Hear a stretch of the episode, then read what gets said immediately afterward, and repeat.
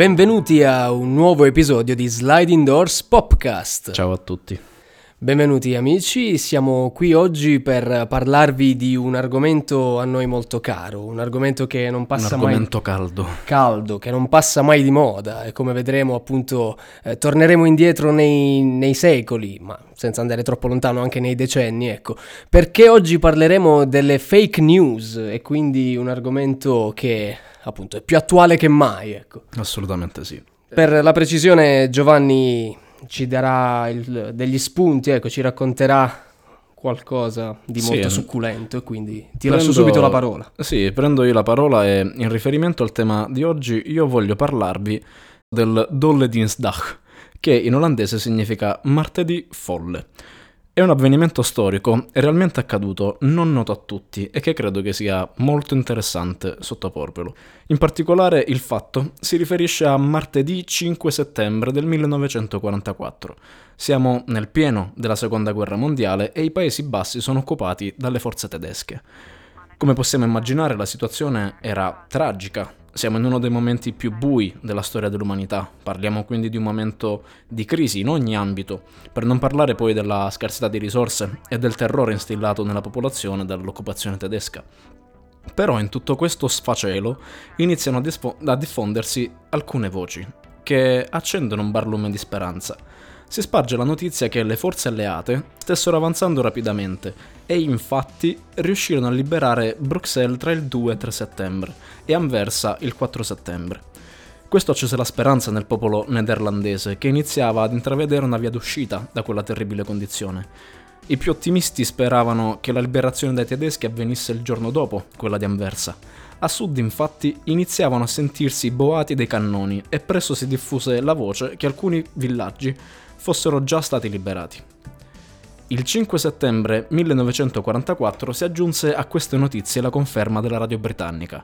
Breda, una città dei Paesi Bassi appunto, era stata liberata. Furono tantissimi cittadini che iniziarono a festeggiare, tirarono fuori bandiere, striscioni e molti operai lasciarono anche il posto di lavoro, pronti a salutare le truppe alleate in arrivo. Tra le forze armate tedesche scoppiò il panico più totale, infatti molti degli appartenenti al movimento nazionalsocialista distrussero il maggior numero di documenti possibile per poi darsi alla fuga. Insomma, tutti erano convinti, tutti pensavano di essere stati liberati. La verità, purtroppo, è un'altra. Yeah. In realtà molte delle truppe alleate erano ancora in Francia, solo alcuni reggimenti arrivarono ad Anversa le forze alleate potevano contare solo su un piccolo collegamento con il resto del Belgio e anche per loro le risorse non erano molte. Potevano contare infatti solo su approvvigionamenti provenienti da porti francesi. I Paesi Bassi erano ritenuti addirittura troppo distanti per l'alto comando alleato che decise di non continuare a marciare verso nord, fermandosi quindi solamente ad Anversa. Le truppe erano effettivamente più vicine, ma ancora troppo lontane. Infatti, per farla breve, tutti si erano convinti che la guerra nei Paesi Bassi fosse finita e che ci fosse la possibilità di ritornare alla vita precedente all'occupazione. Allora, per quale motivo la radio britannica aveva annunciato la liberazione di Breda? Purtroppo il messaggio comunicato si basava su previsioni affrettate e lo stesso comando alleato sapeva a malapena dove fossero le milizie e a, che velocità avanzassero. A questo punto tutti furono obbligati a tornare alla situazione da cui credevano di essersi liberati. Dopo il Dolle Dinsdag, solo una piccola parte del Belgio fu liberata. Il resto della popolazione dovette superare un lungo periodo di carestia durante il periodo invernale tra il 44 e il 45 il Dolle Dinsdag, il martedì folle, è sicuramente un fatto storico tremendo e singolare, però proprio questo martedì folle fu il fattore scatenante di alcuni cambiamenti nei Paesi Bassi. Il popolo nederlandese, infatti, stufo dell'occupazione tedesca e deluso dalla falsa notizia comunicata, diede il via a diverse proteste che sfociarono nello sciopero di oltre 30.000 lavoratori. Lo sciopero durò dal 17 settembre 1944 fino al giorno della liberazione, avvenuta non il 5 settembre del 44, ma nel maggio del 1945, ben otto mesi dopo. La frase in codice utilizzata da Radio Orange, la radio attraverso cui i cittadini organizzarono lo sciopero, era I figli di Versteg devono andare a letto. Sembra una, una bestemmia, tipo. Sei un figlio di Versteg. Figlio di Versteg. Questi scioperi furono motivo di, di, grande disagio organizzativo per i tedeschi. Infatti furono bloccati i trasporti ferroviari, così impedendo gli, approvvigionamenti provenienti dalla Germania. Questa storia viene rappresentata per qualche scena anche nel film Rifagen del 2006, reperibile su Netflix, film che vi consiglio anche per comprendere meglio il contesto storico. Quindi fu proprio il Dolle Dienstag fu proprio questo il fattore scatenante che fece ulteriormente prendere coscienza e portare a liberarsi contro l'occupazione tedesca. Però pensa appunto dal punto di vista psicologico quanto possa essere frustan- frustrante, no frustrante, non, ci sono fruste, frustrante. però frustrante eh, per, eh, soprattutto in una situazione come quella bellica, eh, immaginare che tutto sia finito e poi ritrovarsi così a, a scoprire che... che Il che dover ritornare effettivamente nel periodo di guerra.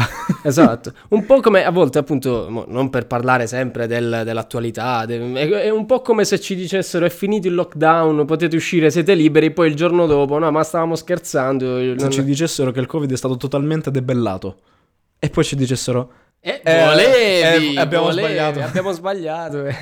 Però sì, deve essere davvero una, come dire, una brutta botta, ecco, per, soprattutto perché la guerra non, cioè, non, è il Covid, il Covid non è la guerra. Però ehm, è molto interessante, è stato molto interessante questo, questo spunto e personalmente non, non, lo conoscevo, quindi ti ringrazio per, aver, eh, per averlo condiviso con noi. C'ho il podcast. E c'è poi il podcast apposta.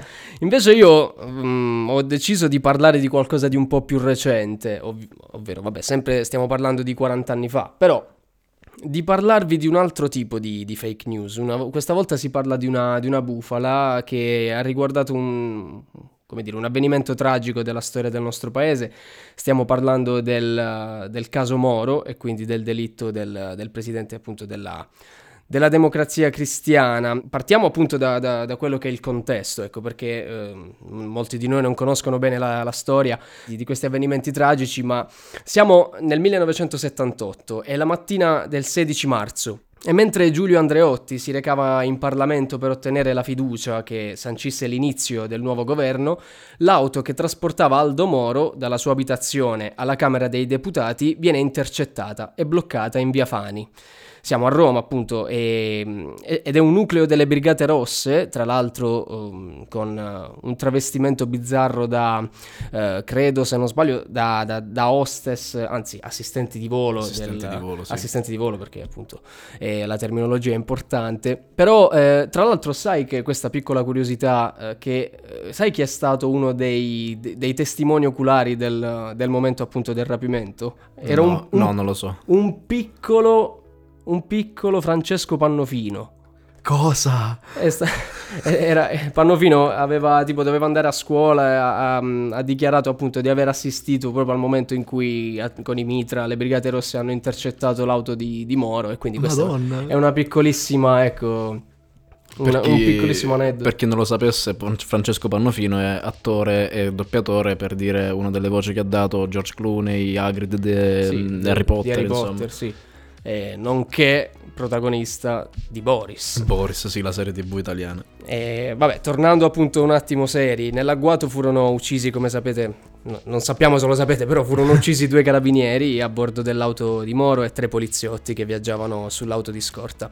E Aldo Moro fu rapito con un con un, con un obiettivo ben, ben, preciso da parte delle Brigate Rosse, quello di sottoporlo ad un processo politico da parte del cosiddetto Tribunale del Popolo. E fu un processo che durò per ben 55 giorni. Lo scopo dichiarato delle Brigate Rosse era proprio quello di colpire la democrazia cristiana il cosiddetto regime democristiano, che era il rappresentante dell'imperialismo delle multinazionali ma si voleva al tempo stesso colpire anche il Partito Comunista Italiano, perché il PCI aveva, secondo le Brigate Rosse, tradito gli ideali rivoluzionari, quindi le Brigate Rosse volevano fortemente interrompere questa lunga marcia comunista verso le istituzioni. E durante il periodo della sua detenzione Moro scrisse ben 86 lettere ai colleghi della DC, alla sua famiglia, ai principali quotidiani e persino al Papa Paolo VI.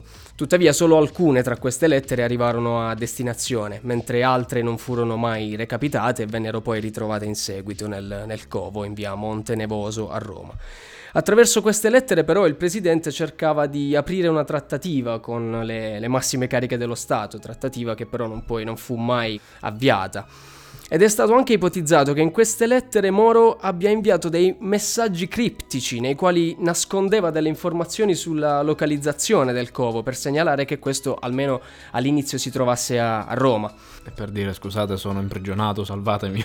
sì, ma anche, per, cioè immagina quanto appunto debba essere in qualche modo assurdo dover pensare in una lettera di... Uh, poter far capire a, a, ai suoi interlocutori come eh, cioè, il luogo in cui fosse imprigionato. Cioè, tu, come, tu cosa faresti? Cioè, tipo, perché guardate che sto qua a Bologna, mi hanno, mi hanno imprigionato, non, non Beh, mi sono mosso da Bologna. Di necessità virtù si dice. L'unica cosa che mi viene in mente è una cosa che fa un personaggio in Lemony Snicket, il film, in cui una, uno dei personaggi, eh, ritrovandosi rapita da un altro personaggio, eh, è risaputo che questo personaggio sia appassionato di grammatica però per far capire ai ragazzi dove effettivamente si trova, in, nelle lettere che scrive sbaglia volutamente di modo che mettendo insieme le lettere si potesse riuscire a capire dove effettivamente fosse. Quindi probabilmente cercherei di fare qualcosa del genere.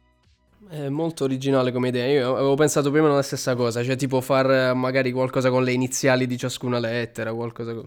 Però così e, ti sgavano l... prima.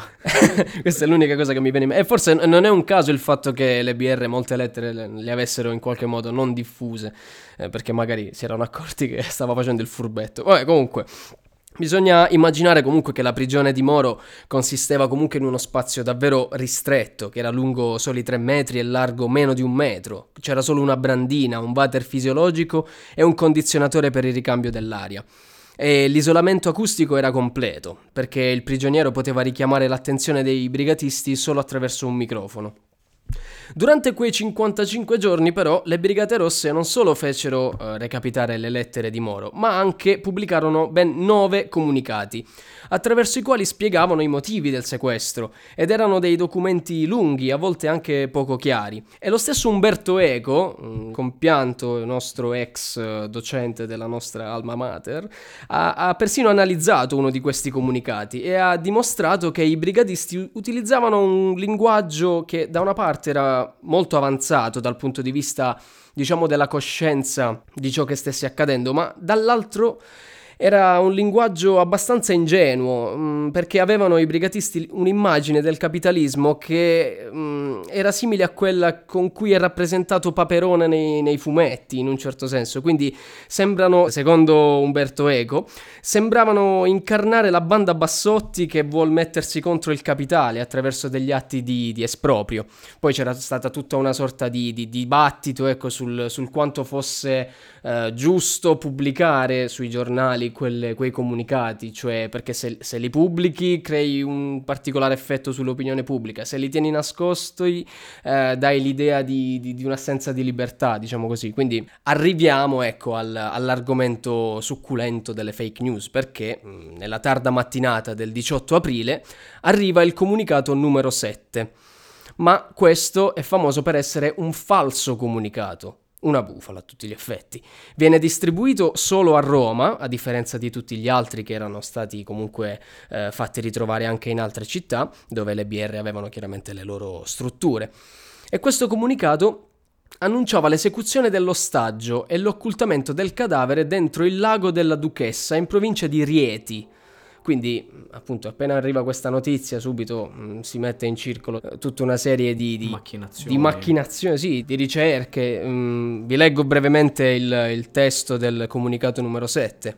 Oggi, 18 aprile 1978, si conclude il periodo dittatoriale della DC, che per ben 30 anni ha tristemente dominato, con la logica del sopruso. In concomitanza con questa data comunichiamo l'avvenuta esecuzione del presidente della DC, Aldo Moro, mediante suicidio. Consentiamo il recupero della salma, fornendo l'esatto luogo ove egli giace. La salma è immersa nei fondali limacciosi del lago Duchessa, circa località Cartore e Rieti, zona confinante tra Abruzzo e Lazio. Inizino a tremare per le loro malefatte i vari Cossiga, Andreotti, Taviani e tutti coloro i quali sostengono il regime PS, rammentiamo ai vari Sossi, Barbaro, Corsi, eccetera, che sono sempre sottoposti a libertà vigilata. Per il comunismo, Brigate Rosse.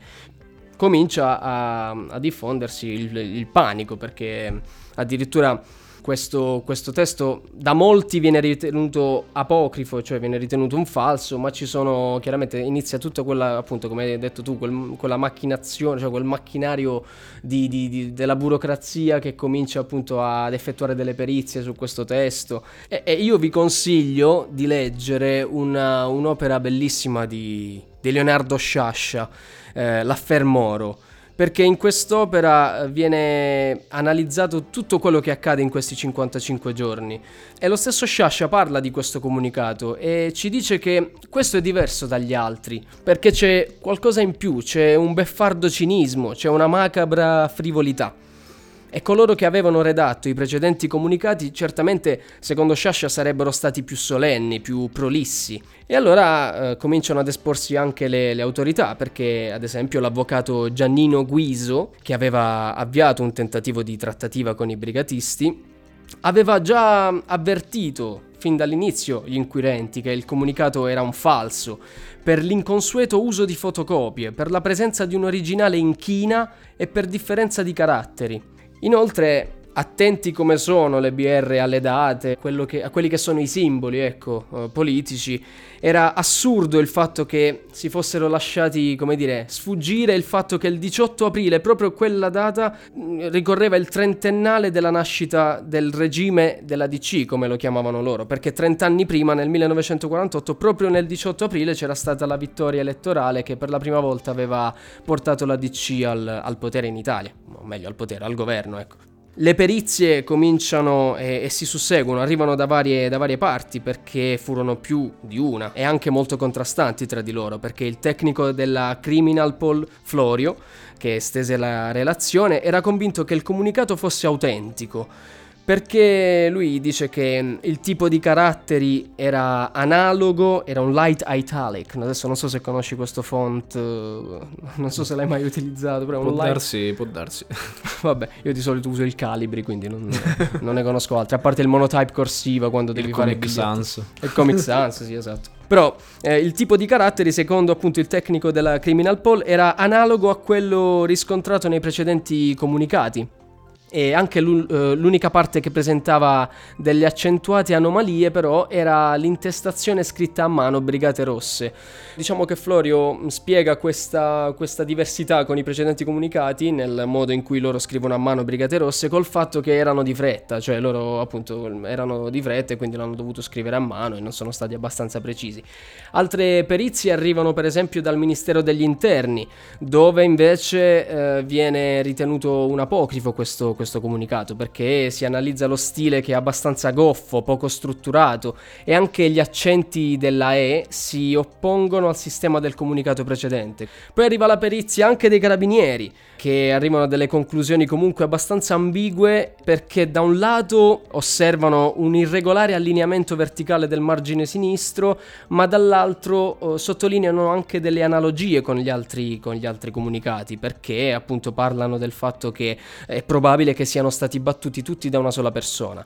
Addirittura, e concludiamo poi quella che è la serie delle lunghe perizie, ecco, eh, c'era chi sosteneva che fosse stato addirittura Tony Chicchiarelli, ma non so se ci segue, però ma credo sia morto comunque. Eh, Come dicevi tu in un'altra puntata, sembra un nome di, di Maccio Capatonda. Tony Chicchiarelli. Tony Chicchiarelli sembra uno di quei nomi appunto inventati dal grande Maccio che salutiamo, ma che non ci segue. Però chi era questo Chicchiarelli? Era un falsario di opere d'arte legato alla banda della Magliana. Salutiamo anche la banda della Magliana. No, no, no, no, senso, no come? ci seguono. No, però quindi eh, addirittura avanza l'ipotesi eh, che, che, appunto si fosse volutamente, eh, cioè che, che, che, questa notizia fosse stata volutamente eh, diffusa per vedere come il paese avesse reagito alla, ad un'eventuale notizia della morte di Moro. Quindi forse era stata anche una sorta di, di, di come dire, di prova, ecco. Se, se, il paese viene messo davanti a questo caso di cronaca nera abbastanza importante perché parliamo di un fatto politico che del periodo era decisamente un momento di rottura, di quel periodo c'erano effettivamente effettivamente una serie di complotti attuati in Italia per creare un clima di terrore, di, di paura, di necessità, di una mano un po' più forte, di una sì. mano un po' più estrema. Quindi sicuramente questo sarà stato un caso di rottura, un caso molto forte.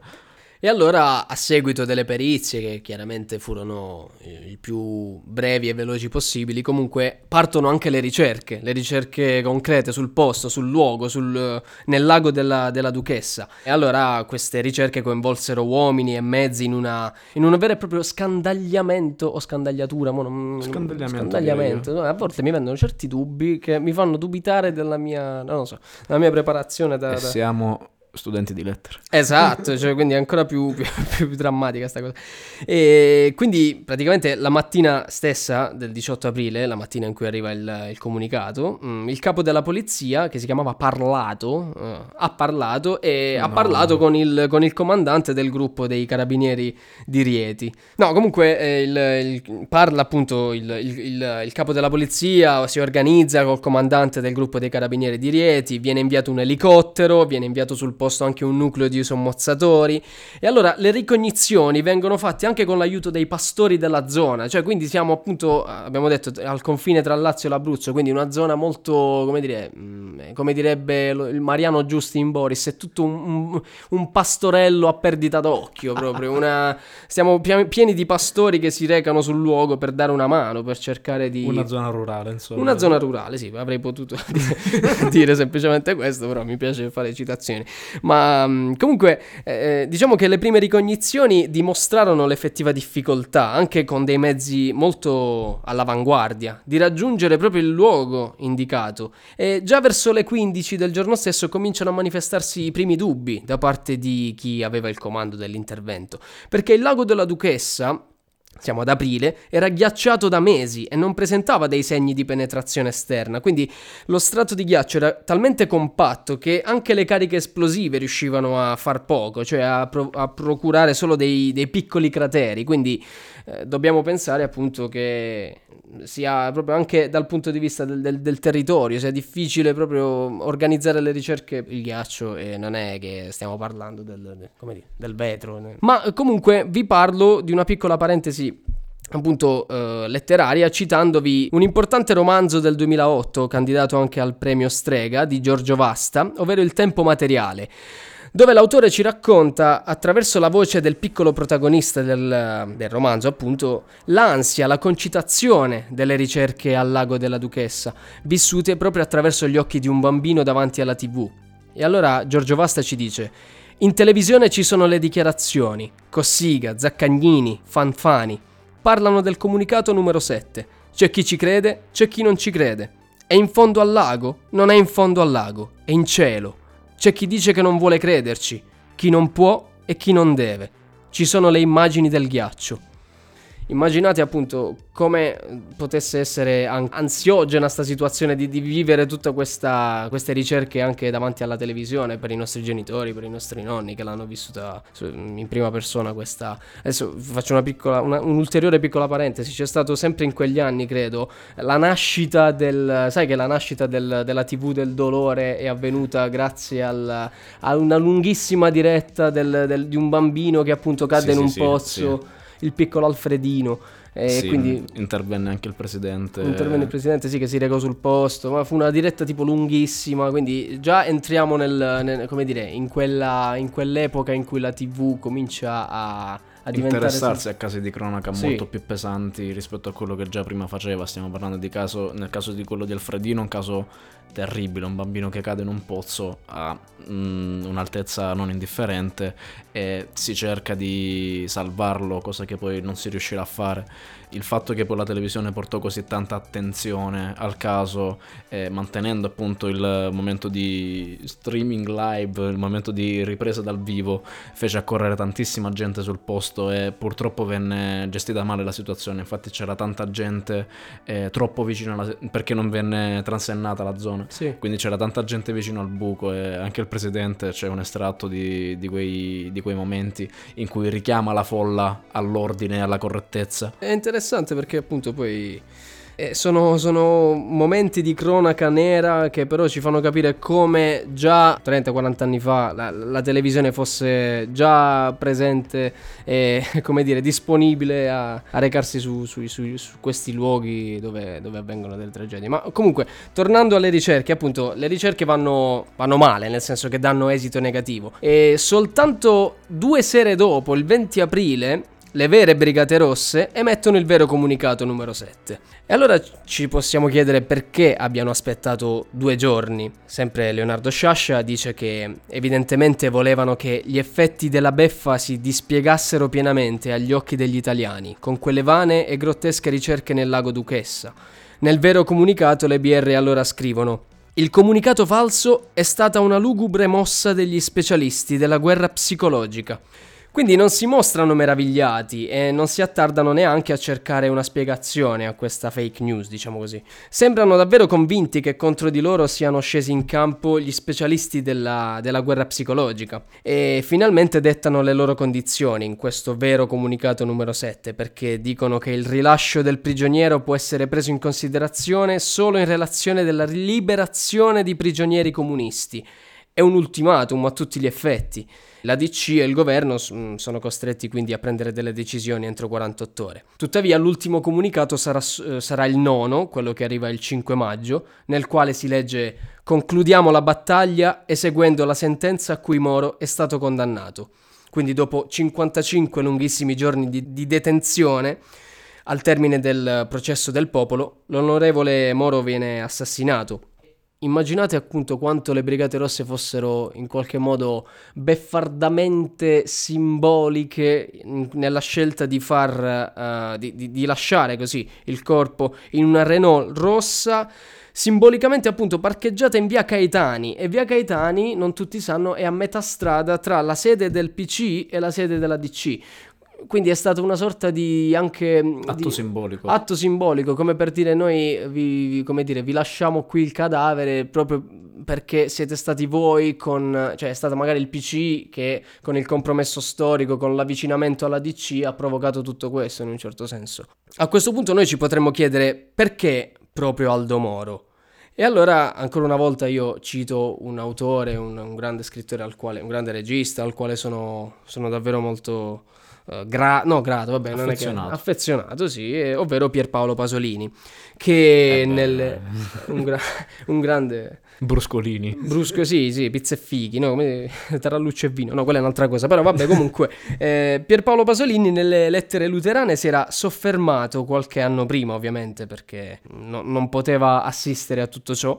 Eh, si era soffermato però sul cambiamento storico che era in atto in Italia, perché il palazzo era un termine che ormai aveva aveva assunto ormai una connotazione particolare perché era diventato il luogo del potere, perché simbolicamente Roma era la città considerata l'insieme di tutti questi palazzi del potere e secondo Pasolini gli italiani avrebbero dovuto mandare a casa i politici che governavano dal secondo dopoguerra e Moro era proprio uno di quegli uomini che stavano nel, nel palazzo. Pasolini però lo descrive come l'uomo politico che meno di altri era implicato in questa trasformazione dell'Italia perché Moro non era così colpevole come gli altri. Diciamo che Pasolini aveva notato che Moro era stato il primo uomo politico a usare l'italiano, cioè la lingua italiana, eh, in un modo nuovo, in un modo inedito, perché all'inizio degli anni 70 i politici cominciano per la prima volta a parlare agli italiani attraverso un nuovo mezzo di comunicazione, la televisione, che tutti noi sappiamo appunto fa partire le sue trasmissioni nel, nel 54, ma comunque è negli anni 70 che eh, in qualche modo i politici cominciano a, a sfruttare eh, realmente questo, questo, mezzo di comunicazione per, uh, per parlare al, al, agli italiani, per parlare alle, alle masse. A noi chiaramente ovviamente questo fatto sembra, sembra, scontato al giorno d'oggi. 40 anni fa però non era così, cioè i politici parlavano ancora attraverso i, i, giornali e tra l'altro non esisteva neanche la vita privata dei politici, cioè nessuno si interessava al, alla vita privata del, del, singolo politico. Adesso sappiamo con chi sta quello, cioè, cioè, cioè ci sono addirittura le, le, le foto di, di, di, di, un certo vicepresidente, no vabbè, eh, senza fare nomi, però di uno che, no, si, che limona con la sua fidanzata in mare, vabbè, lasciamo stare. La figura del politico era incredibilmente stabile e monotona. Chiaramente monotona non è che eh, non intendiamo noiosa per, per, monotona ovviamente, però monotona nel senso che appunto il, il politico non, non, faceva, come dire, non era una figura che faceva, come dire, clamore, scalpore. Quindi il politico aveva, aveva una moglie, eh, andavano a messa, e qui faccio appunto una piccola parentesi cinematografica. Sto volutamente facendo un accenno al divo di Paolo Sorrentino dove troviamo un magistrale Tony Servillo nei panni di Giulio Andreotti. Tu l'hai visto il divo? Lo sai che questo è uno di quei pochi film di cui io non, non, ho conoscenza, cioè io non l'ho visto il film. È la prima volta che posso dire di aver visto un film che Giovanni non ha visto, a parte i cinepanettoni che non ha visto per motivi validi, però questo io te lo consiglio perché, eh, appunto, come ti dicevo, eh, c'è Giulio Andreotti ti, che è il protagonista. Ti prometto, lo recupererò. Grazie.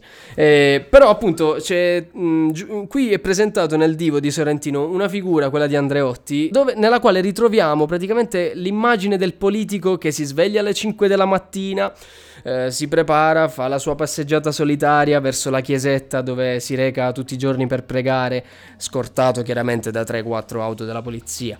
Troviamo una, un, un, Andreotti inedito, come è solito fare Sorrentino, perché comunque io vi consiglio anche di, di, di guardare se non l'avete fatto anche loro, di, sempre di Sorrentino, di credo due o tre anni fa, ma eh, sì. stiamo parlando appunto di un film che molti pensano sia un film su Berlusconi, ma in realtà eh, non è così, nel senso che sì, il, in loro uno c'è tutta la figura appunto di Scamarcio, che è il classico eh, tizio che parte dalla provincia e vuole arrivare al calatore sociale che cerca di arrivare al come dire, ai, ai vertici, quindi cerca della società. Di, sì, sì, di entrare in contatto con, con Silvio e, e poi nel, in loro due viene molto di più ecco, approfondita la figura di, di, Berlusconi. Però devo dire che eh, avendoli visti entrambi, eh, precisazione, eh, loro è diviso in due parti, c'è stato loro uno e loro due, ma questo non tutti un film sanno, in però, due volumi. Sì, sì, un film in due volumi, un po' come Kill Bill però. Eh, però diciamo che appunto eh, io che li ho visti entrambi ho notato che in, um, nel divo Sorrentino ci va giù molto più cioè ci va giù pesante, molto più di quanto abbia fatto con, con loro, non loro, cioè con loro Col il film. film. Col film. Nel senso che ho notato comunque una, un'impavidità, diciamo così, eh, nel senso che non si è preoccupato di, di, di, di, mostrare anche, di esporsi in prima persona nel mostrare Andreotti, magari anche in maniera velata, come l'artefice di determinati misfatti che sono... Quindi un linguaggio cinematografico sì drammatico ma anche molto molto incisivo. Stai parlando di questo? Sì, sì, molto incisivo. Mm, sì, non ha, non ha ecco, ha avuto paura di, esatto, di, di, di, arrivare in fondo a quelle che erano le sue idee. Poi è chiaro che appunto anche, è anche molto abile Sorrentino nel, nel cercare di uh, in qualche modo ricostruire anche la, la, la, vita privata di personalità politiche. Uh, lo stesso Andreotti qui ci viene mm, mostrato nel momento in cui vede un concerto di Tiziano Ferro. Eh, sì, ciao, buonanotte Tiziano Ferro. Tiziano no, Tiziano Ferro no. no, però immaginiamo tutti adesso Andreotti, Andreotti seduto così seduto come sta lui. Eh, che guarda, che guarda un concerto Ferro. di Tiziano Ferro. Sai che io so. confondo sempre Tiziano Ferro con Renato Zero, non so perché. Comunque vole- no, parlavo, di, parlavo di Renato Zero. Perché sono gay tutti e due? Non lo so. Eh, però, no, comunque Renato Zero e, e quindi eh, c'è, c'è, una scena che non so se, se, se avete presente, c'è, c'è, Andreotti che tiene la mano alla sua congiunta e guardano appunto ti, eh, a, a ridaglia questi Tiziano Ferro, Renato Zero che, che, che, canta i migliori anni della nostra vita e quella è una scena che, che mi ha colpito molto perché viene fuori l'umanità di un personaggio del quale fino a quel momento nel film si, è, si sono come dire eh, affrontati più, mh, mm, sono affrontate più le, le, come dire, le tematiche tematiche, risvolti mh, mm, pubblici piuttosto che quelli privati. Comunque, mh, mm, chiusa questa parentesi, ecco, è, è chiaro che prima dell'avvento della televisione i politici entravano nel palazzo del potere e noi comuni mortali sapevamo ciò che facevano solo attraverso i giornali.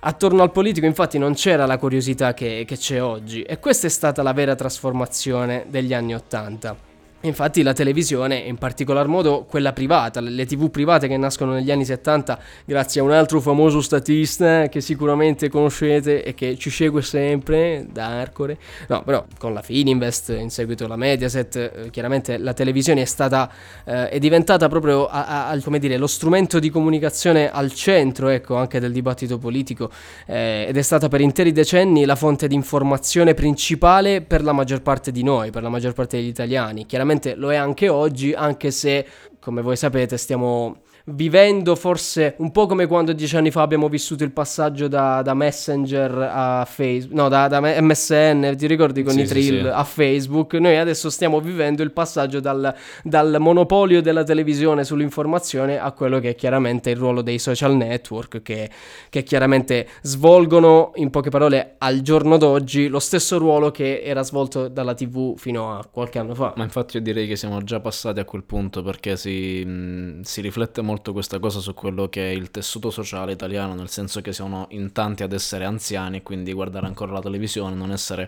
ancora così vicini ai social media, internet, eccetera, eccetera. Però tutti noi, noi che siamo le nuove generazioni, viviamo già principalmente di quello e molto meno di televisione.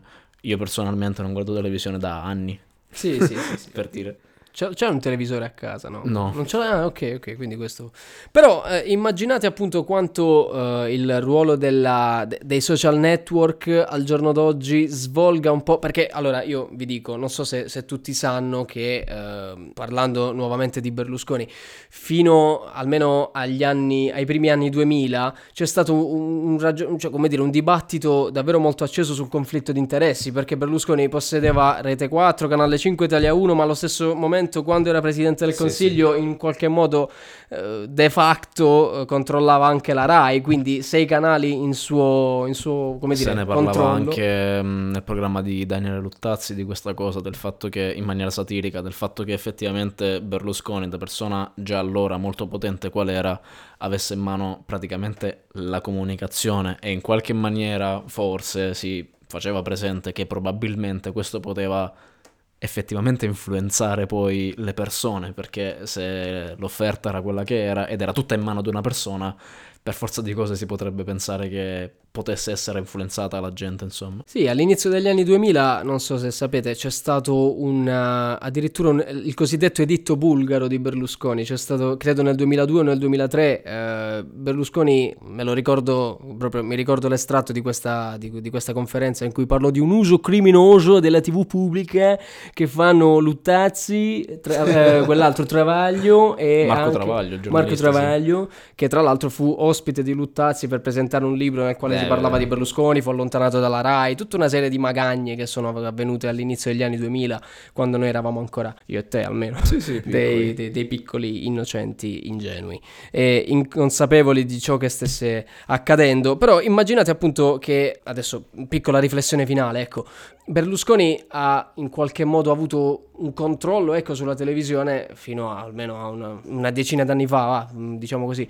Lo stesso tipo di controllo che magari eh, un Donald Trump ha a partire dal 2016, l'anno in cui è stato eletto alla presidenza degli, degli Stati Uniti, ha avuto poi effettivamente su, sui social network. È stato calcolato che il, circa il 32% dei tweet pro Trump durante la campagna elettorale che lo, hanno, che lo ha portato alla vittoria ormai quattro anni fa sia stato generato proprio da calcolatori, da computer. E poi è, c'è stato tutto appunto quella... è stato scoperto il coinvolgimento anche di hacker appartenenti ad una società russa, la Internet Research Agency, ehm, famosa proprio per la creazione di notizie false. Ora non sappiamo quale fosse l'intento reale della Russia, ma certamente lo stesso Trump è uno che non fa molto per tutelare la, la, la corretta informazione. Io ho, ho letto un Cavalcandola, anzi.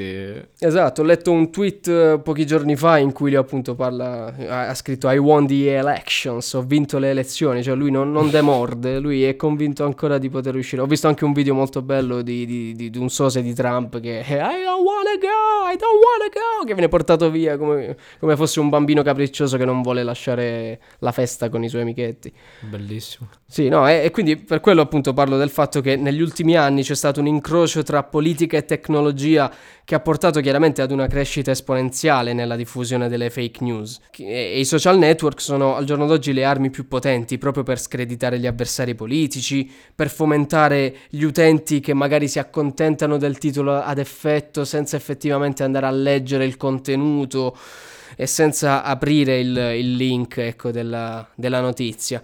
Una piccola riflessione finale la vorrei fare proprio sul, sul modo in cui la personalizzazione della politica possa appunto influire sulla creazione delle fake news. Io ho notato che negli ultimi, negli ultimi anni, proprio a partire forse da Berlusconi, ecco, negli ultimi anni c'è, un, c'è stato un tentativo da parte dei maggiori esponenti, almeno qui in Italia, ma chiaramente anche in altri paesi certamente, un, una, un tentativo da parte dei, dei, degli esponenti politici più importanti di personalizzare, di fondare magari la campagna elettorale o in generale il, il dibattito politico sulla, sulla, loro persona, cioè si è ridotta la politica secondo me negli ultimi anni a, ad un qualcosa di personale dove magari anche noi elettori inconsapevolmente, ora appunto quelli magari anche meno che vanno meno ad approfondire determinati aspetti, quelli che non leggono per, in sostanza i programmi elettorali, però alle elezioni si recano perché mi sta simpatico quello, mi sta simpatico quell'altro.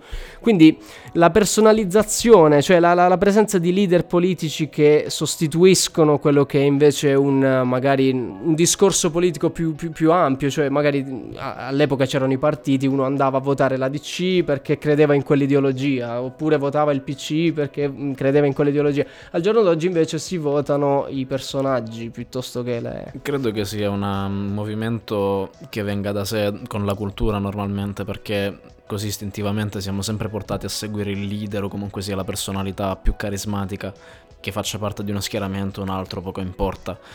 Ne abbiamo avuto un esempio qui in Emilia Romagna con eh, le ultime elezioni perché lì bisognava scegliere tra Lega è Bonaccini praticamente, perché sì. Bonaccini lì non ha puntato tanto sul, sull'identità di partito quanto più sulla sua figura, quindi cercando di creare una figura, cercando di dare una, un'impressione carismatica, un'impressione forte, un'impressione di qualcuno che sa quello che vuole e come ottenerlo.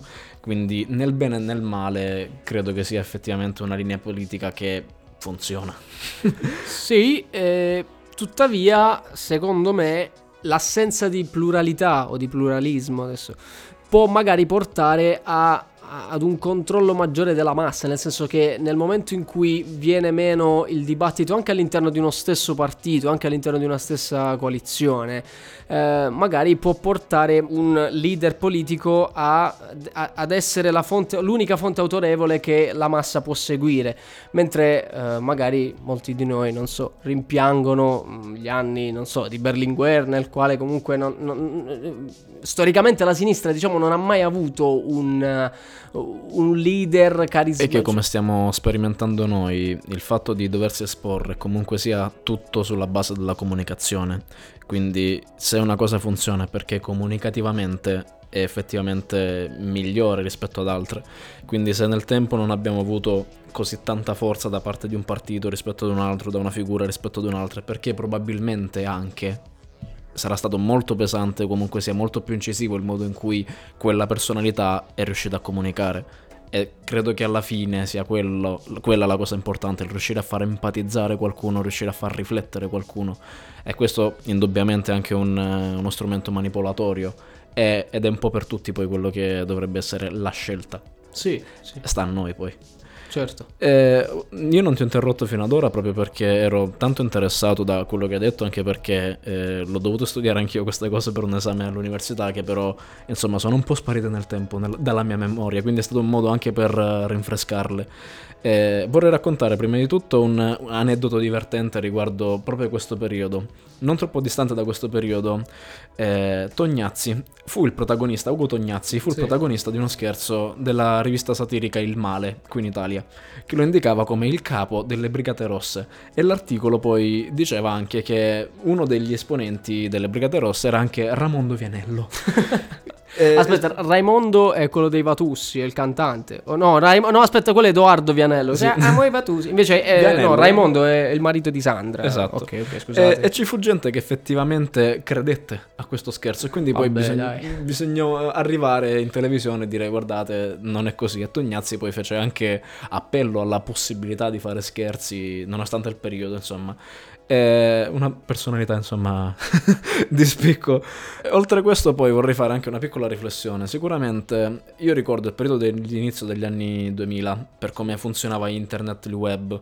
Con la scusa della libertà di espressione si andava a sdoganare sempre di più un certo tipo di linguaggio, un certo tipo di black humor, insomma, un certo modo di comunicare Cosa che credo io è che è probabile nel tempo questa cosa, questo modo così estremo, forte di poter eh, comunicare, questa cosa che viene accettata, sia effettivamente diventato il terreno su cui far crescere un certo tipo di campagne d'odio anche a livello politico, perché se non ci fosse stato questo clima di tensione, di nervosismo già preesistente prima del, delle campagne politiche, probabilmente non avremmo avuto così tanto clamore dovuto a certi personaggi politici. Sì, tante volte si parla dei leoni da tastiera, però effettivamente io, è, è un'espressione no. coniata, ma magari a volte anche goliardicamente, però è, è, è davvero quello che, che, che, noto anche nel, nel modo in cui avvien, avvengono discussioni, non necessariamente politiche, ma in generale su temi di qualsiasi tipo. C'è proprio una... Quando siamo messi davanti al vuoto, davanti a qualcosa di cui ancora non abbiamo un'opinione, qualcosa anche di nuovo,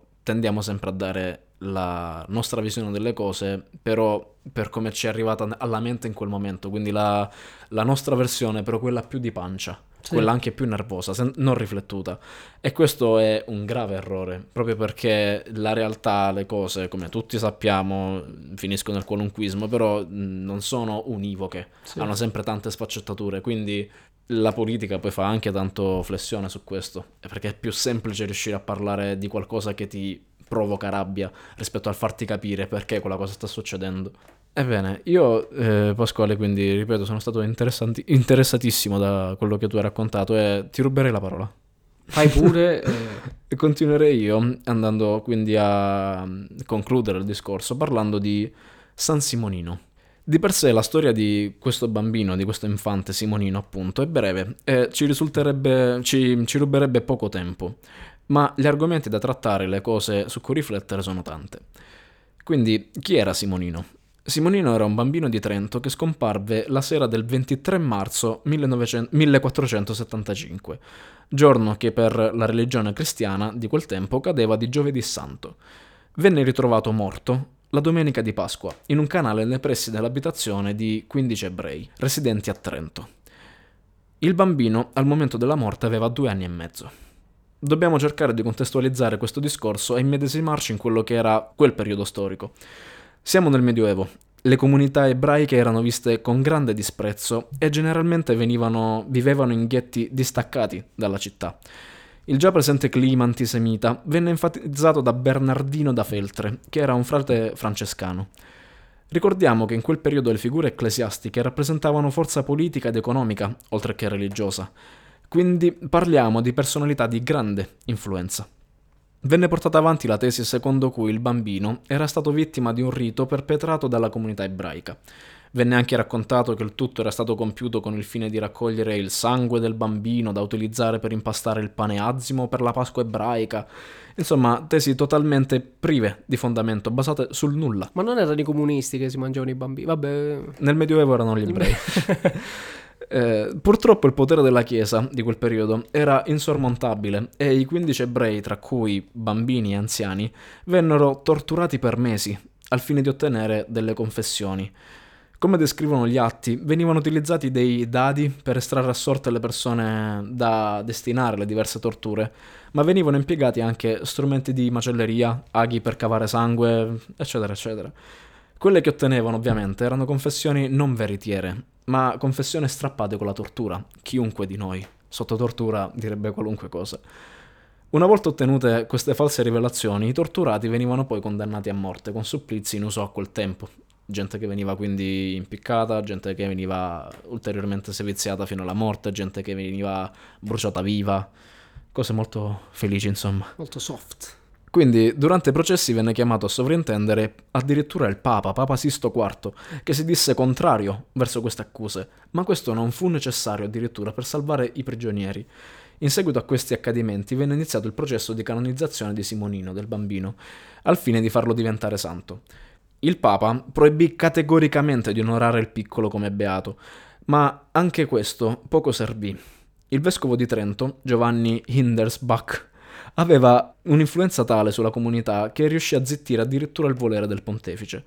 Simonino venne proclamato beato e martire e il suo culto si diffuse in fretta, arrivando anche nelle zone limitrofe. Pochi anni dopo, un certo Giorgio, non sappiamo il cognome, disse di essere stato anche addirittura miracolato da Simonino. Quasi cento anni dopo, la Santa Sede accettò anche il culto di Simonino nelle zone e concesse l'indulgenza plenaria, ovvero l'annullamento di tutti i peccati, a chi si fosse recato in pellegrinaggio presso le, presso le reliquie di Simonino, nel giorno a lui dedicato. Nel 1755 una bolla papale di Benedetto XIV ribadiva la validità del processo, confermando l'omicidio attuato da, testualmente, ebrei in odio alla fede di Cristo. La devozione si diffuse anche nella zona di Brescia, dove gli attribuirono anche diversi miracoli. Ogni dieci anni si svolgeva una processione per le vie di Trento, quale, nella quale il corteo portava la salma di Simonino e gli strumenti utilizzati per torturare i 15 ebrei. Questi avvenimenti ritornarono all'attenzione dell'opinione pubblica per il eh, quadro Martirio di San Simonino da Trento, di quest'anno, di Giovanni Gasparro. Gasparro è un artista dotato di ottime capacità tecniche. Il suo stile è accostato da diversi critici a quello di Caravaggio. Nello specifico, quest'opera a me ricorda il periodo siciliano di Caravaggio. Nella rappresentazione Simonino è ritratto in una posa che ricorda quella di Cristo ed è circondato da 15 ebrei che lo stanno seviziando. L'esecuzione e la forma dell'opera sono ineccepibili certamente, eccezione fatta forse solamente per le proporzioni della testa e le spalle di Simonino. Il quadro ha suscitato scalpore perché la rappresentazione degli ebrei risulta macchiettistica, ricalcando l'idea dei semiti ricchi, avidi e maligni. L'arte certamente non ha tempo, innegabilmente siamo davanti a un'opera ottima. Secondo me però questo modo di rappresentare trova poco riscontro nel mondo attuale, non per una questione di sensibilità, quanto più per il fatto che rappresentazioni così nette non comunicano, non comunicano molto, restano meno impresse. Piuttosto vi consiglio lavori di Rocco Normanno, anche lui caravaggista, che inserisce nelle sue opere elementi contemporanei, quindi credo più leggibili adesso. Uh, ad esempio, nel suo Caino e Abele, Normanno ritrae Caino nel momento in cui sta per rompere la testa ad Abele con una pietra. Entrambi indossano pantaloni moderni. Abele ha un paio di jeans, mentre sullo sfondo si staglia una città e il fumo forse di una fabbrica. Quindi ricontestualizzando alcuni avvenimenti storici o artistici di rilevanza nel mondo attuale. Questa storia comunque ha inizio in tempi remoti, nel 1475, ma a fine solo nel 1965, 500 anni dopo, quando gli studi sulle vicende portati avanti dall'arcivescovo di Trento Alessandro Gottardi porta alla soppressione del culto di Simonino, all'abolizione della processione a lui dedicata e alla cancellazione del nome del beato dall'elenco dei martiri. Sono fatti atroci, certamente, ma negli ultimi svolgimenti hanno consentito, seppur a distanza di secoli, di far chiarezza su questa storia. Questa ammissione di colpa da parte della Chiesa ha fatto in modo di poter riconciliare i rapporti con la comunità ebraica.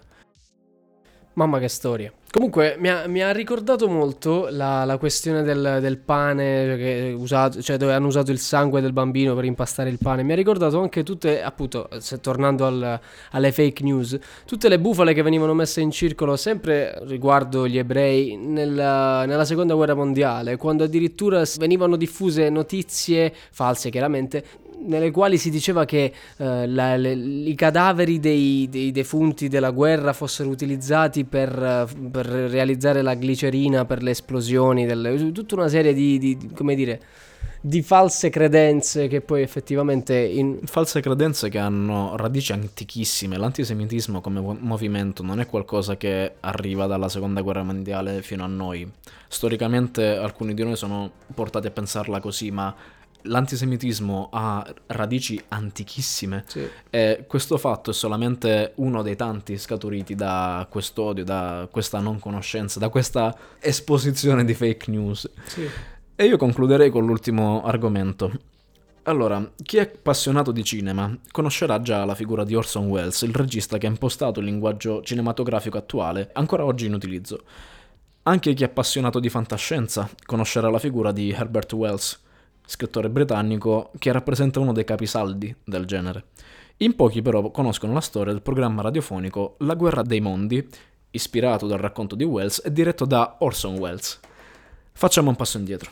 Alle 20 del 30 ottobre 1938, la stazione radio della CBS diede il via alla sua trasmissione Mercury Theatre on the Air. Visto la pronuncia? Ma io ti, ti invidio. Il programma propone letture settimanali di romanzi celebri. La trasmissione viene interrotta dopo le prime note da una voce che annuncia che su Marte ci sono state delle esplosioni di gas, idrogeno nello specifico, e che queste esalazioni hanno iniziato a muoversi verso la Terra. Il programma continua a riprendere la musica, che però viene interrotta da comunicati sempre più assidui e concitati, e tra gli stacchi viene anche intervistato un astronomo. La radio trasmette un bollettino speciale secondo cui alle 20.50 un oggetto fiammeggiante di grandi dimensioni è precipitato nei pressi di una fattoria nel New Jersey. Lo speaker ha premura anche di avvisare i radiospettatori che invieranno gente sul posto a breve. Poco dopo, infatti, si ha la testimonianza diretta di un intervistato sul posto che asserisce che l'oggetto caduto non sia un meteorite, come si pensava, bensì un qualche tipo di manufatto. A quel punto la voce dell'inviato si fa sempre più concitata. Il giornalista descrive quello che sta vedendo, racconta che l'estremità dell'oggetto si muove. Poi ad un certo punto si sentono voci dalla folla, che era accorsa lì. Si muove, guardate, state indietro. Sembrava che l'oggetto si stesse aprendo e che ne stia uscendo un essere, un essere che effettivamente poi esce dall'oggetto terrorizzando la folla. La trasmissione va avanti con la descrizione di quello che ormai viene dato per certo essere un velivolo alieno e dopo questo di come alcuni alieni compiano un attacco, sgominato poi in seguito dall'esercito. Secondo te Pasquale, davanti a notizie come queste, come hanno reagito gli americani nel 1938? Secondo me eh, cioè, tipo uscendo in strada come hanno fatto l'anno scorso quando c'era la, mm, il Pokémon Go, che tipo tutti quanti si riversavano per strada per cercare Pikachu. Quindi ci sarà stata una, come dire, una psicosi. No. A quanto pare fu uno sfacelo. Mamma mia. I giornali dell'epoca riportano casi di vera e propria isteria di massa. Quello che andò in onda quella sera fu un adattamento del romanzo La guerra dei mondi di Wells, riambientando la storia negli Stati Uniti e in quella che del periodo era l'attualità. L'idea alla base di questo adattamento era di trasmettere durante il programma musicale serale una serie di comunicati simili a quelli dei, notiziari radiofonici. Orson Welles era regista e produttore del programma e non aveva previsto che le reazioni sarebbero state quelle, anche perché non c'era l'intenzione di fare uno scherzo, infatti all'inizio e alla fine della trasmissione veniva annunciato chiaramente che si trattasse di, una, di un adattamento radiofonico del romanzo, anche se la narrazione avveniva verosimilmente. Quindi diciamo che tutto questo era un esperimento per capire quanti spettatori seguissero la puntata dall'inizio, cioè dalla sigla, e, e, quanti invece si connettessero dopo. E... Wells riteneva la trasmissione noiosa addirittura, disse in seguito di non volerla proprio fare, ma si ritrovò a dirigerla non avendo altro altro materiale su cui lavorare. Credeva poco nel progetto e una volta conclusa la trasmissione si recò a teatro dove prese parte alle prove di uno spettacolo. Venne a conoscenza solo il giorno dopo di quanto accaduto. In seguito disse Furono le dimensioni della reazione ad essere sbalorditive. Sei minuti dopo che eravamo andati in onda, le case si svuotavano e le chiese si riempivano. Avevamo sottovalutato l'estensione della vena di follia della nostra America. Cioè, noi adesso ci riversiamo nei supermercati per comprare la carta igienica e il lievito, quelli si riversavano in chiesa per dire, oddio, questo cosa lo scintillante. E gli alieni.